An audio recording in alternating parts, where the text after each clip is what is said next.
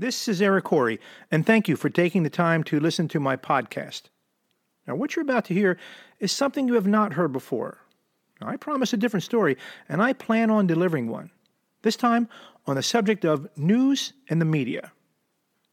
Now, when it comes to news consumption, I always go to many different sources of news before I form my own opinion about the truth of things.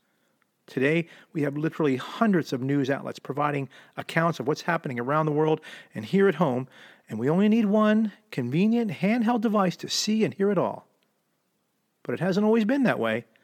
And with the magic of historical perspective, I would like to give you that different story.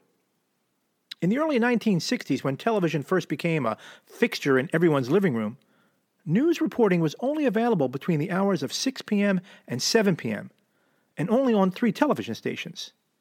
Sure, you can get your news from the radio, but in the early days of television, the radio quickly became passe, and the TV was the go to source for news for everyone. We would all tune into CBS and NBC or ABC to see their authoritative anchors tell us what's happening around the world. Now, their word was gospel, and, and no one, and I mean no one, would ever question their integrity or truthfulness. If a guy like Walter Cronkite said it, well, it was true, no questions asked. We didn't discuss his reporting as something that was questionable or biased. It, was freaking Walter Cronkite the nation's anchorman delivering the unvarnished truth. Now, we have come a long way from those days, but have we really? The most telling thing about those times was disclosed during a post retirement interview with Mr. Cronkite. When he was asked, What will be the one thing you will miss the most now that you're no longer the nightly news anchor? His response was, Setting the agenda for America. Now, think about that for a moment. A news reporter on a for profit television station admitting that they set the agenda for what America is to be talking about. Setting the agenda. In other words, establishing our nation's priorities based upon decisions made in an editorial meeting held in an office of some media newsroom. See, there were no competing sources for news at that time. There was no Twitter, no Facebook, no CNN, no Fox News, no MSNBC and certainly none of the thousands of social media outlets claiming to report the news of the day that exist today. I mean, literally, just three TV stations providing the entire nation the news of the day in one hour. And that was it.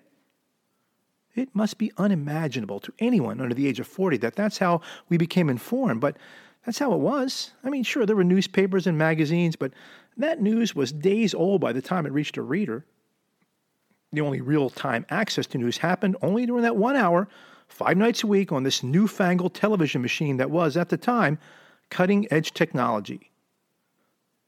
It wasn't until the late 1950s before television was a luxury that was in most homes, and only 70% of homes had TV prior to the mid 1960s. But soon after that, TV became as much an essential part of every American home as indoor plumbing. We were glued to the boob tube, and there was no going back. There was no alternative, and, and nothing could compete with this level of in home entertainment. These primetime news programs were the most highly viewed broadcast and by far the most profitable production for these new corporations known as the American Broadcasting Company and the National Broadcasting Company and the Columbia Broadcasting System. That last one is CBS, uh, not something out of Central America. They just wanted to separate themselves from the other two with a unique moniker. But the key component of my point here is that you must understand that from 1954 to 1994, what can be called the formative years of television, their only access to information coming from the federal government through the various elected officials and their committees, as well as all the big government agencies, had to go through the Democratic Party because they were in charge. The Democrats had absolute control over everything that happened in Washington, D.C. for those 40 years because for 40 consecutive years, starting in 1954, the Democrats controlled both houses of Congress. For 40 years in a row, they held a firm majority of seats in the House and the Senate. They chaired all the committees and all of Congress, and therefore controlled the entire body of the federal government for four consecutive decades. As a news reporter in the 50s and the 60s and the 70s and the 80s, well, you had no choice if you wanted to access the halls of government and all the goings on there you had to be a Democrat. And if you had any hope of getting a scoop or access to the information you needed to do your job, well, it was through the Democratic Party. And if you dare step out of line by reporting anything but the party line, you will lose that access and most likely lose your job. See, not only did the Democrats control all the legislation put forth and passed during those 40 consecutive years, but they absolutely controlled the dissemination of any news that came out of Washington during that time. It was nearly impossible to gain one inch of access to the information that was needed to produce a news report without complete adherence to what the Democratic Party wanted you to say and wanted the people to see.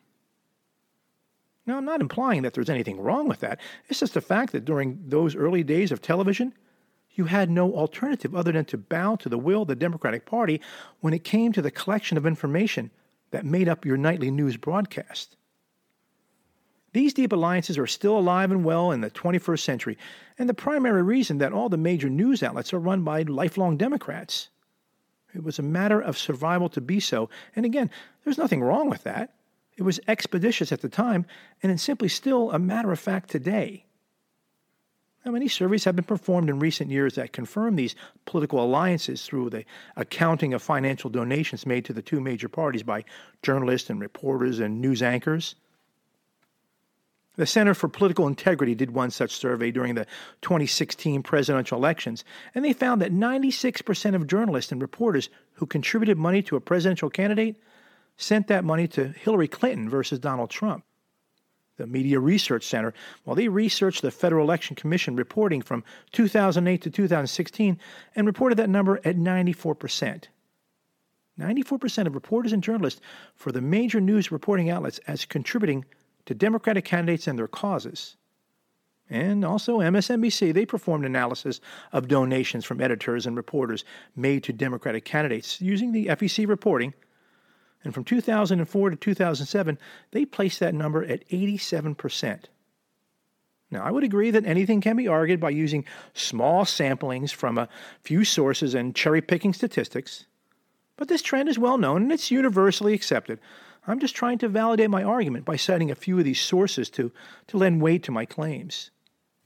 It's in trying to understand the reasons why the major news outlets across the country are predominantly left leaning that I offer this lesson of historical perspective as the cause.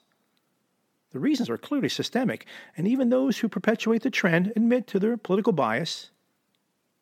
The important thing now is for everyone to understand why and accept that what you are hearing on ABC and NBC and MSNBC and CNN and PBS and CBS and reading in the LA Times or New York Times, as well as other numerous reputable news outlets, is not reporting of news to inform, but rather the reporting of news in order to shape opinion. To further illustrate my point, I'll give you another example of what I believe to be proof positive of a coordination of efforts that exist among the major news outlets, and that they are not reporting news as much as they are echo chambers for their political party of choice. I call it the gravitas effect. In the spring of 2000, during the first George W. Bush presidential campaign, and after he was selected as a Republican candidate, he named Dick Cheney as his vice presidential running mate. Now, if anyone honestly remembers how George W. Bush was depicted by the broadcast media in those days, well, he was nothing more than a coke snorting daddy's boy with no discernible skills to hold the highest office of the land. Now, despite the fact that he held two degrees from Harvard and Yale, he had over 600 hours of flight time behind the wheel of the world's most sophisticated airplanes, and was the two term governor of Texas, he was nonetheless unqualified, according to an unbiased media. Now, his selection of Dick Cheney was reported as his attempt to lend gravitas to his candidacy.